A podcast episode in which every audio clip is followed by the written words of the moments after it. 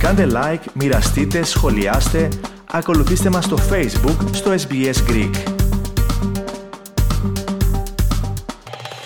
Δημοσιογράφοι, απόστρατοι, αξιωματικοί, ακόμη και δικαστικοί είχαν μπει στο στόχαστρο κατασκοπευτικών επιχειρήσεων ξένων μυστικών υπηρεσιών. Αυτό μεταξύ άλλων αποκάλυψε ο επικεφαλής της Αυστραλιανής Υπηρεσίας Αντικατασκοπίας και Εσωτερικής Ασφάλειας, γνωστής με το ακρονίμιο ASIO, Mike Burgess. Περισσότερα ακούστε στο θέμα το οποίο επιμελήθηκε ο Αλέξανδρος Λογοθέτης.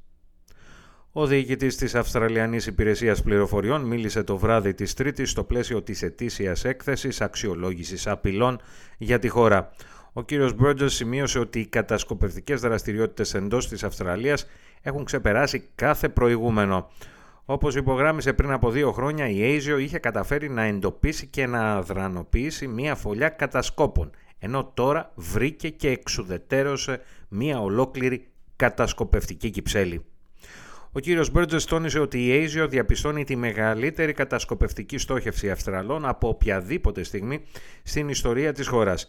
Περισσότεροι κατάσκοποι, περισσότεροι στόχοι, περισσότερα χτυπήματα, περισσότερες έρευνες της Asia.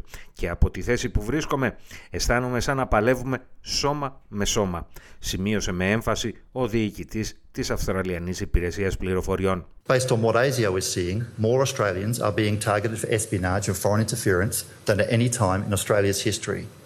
More hostile foreign intelligence services, more spies, more targeting, more harm, more ASIO investigations, more ASIO disruptions.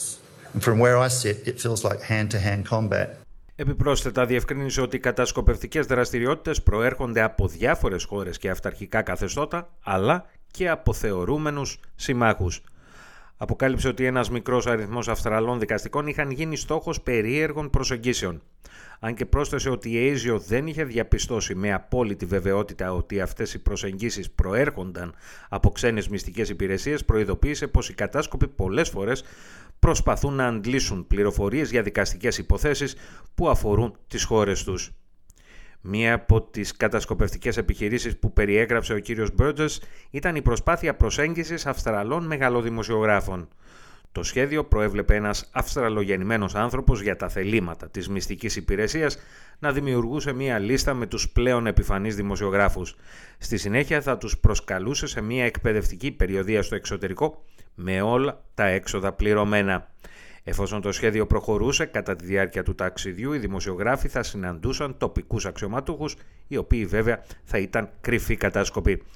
Οι κατάσκοποι θα προσπαθούσαν να εκμεύσουν όσο το δυνατόν περισσότερες σημαντικές πληροφορίες, αλλά και να διακρίνουν τυχόν αδυναμίες οι οποίες θα μπορούσαν να γίνουν μελλοντικά προϊόντα εκμετάλλευσης. Επιπλέον τα τηλέφωνα, οι υπολογιστές και οι ταμπλέτες των δημοσιογράφων θα γίνονταν στόχος ακόμη και αν βρίσκονταν κλειδωμένα σε ένα δωμάτιο ξενοδοχείου προκειμένου να αντληθούν τα στοιχεία που περιείχαν και να τοποθετηθούν κατασκοπευτικά λογισμικά. Once in country, the Lackey was expected to introduce the journalists to local officials, officials who were spies in disguise.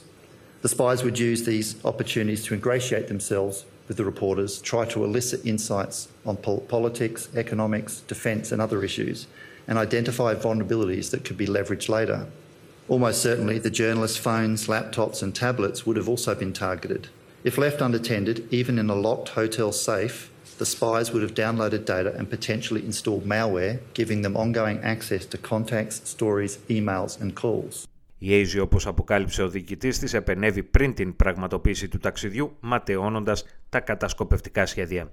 Ο κύριος Μπέρτζες επίσης γνωστοποίησε ότι οι κατάσκοποι σχεδίαζαν ακόμη και επιχειρήσεις εξολόθρευσης ακτιβιστών, οι οποίοι με τη δράση τους ασκούσαν κριτική και ενοχλούσαν καθεστώτα ξένων χωρών.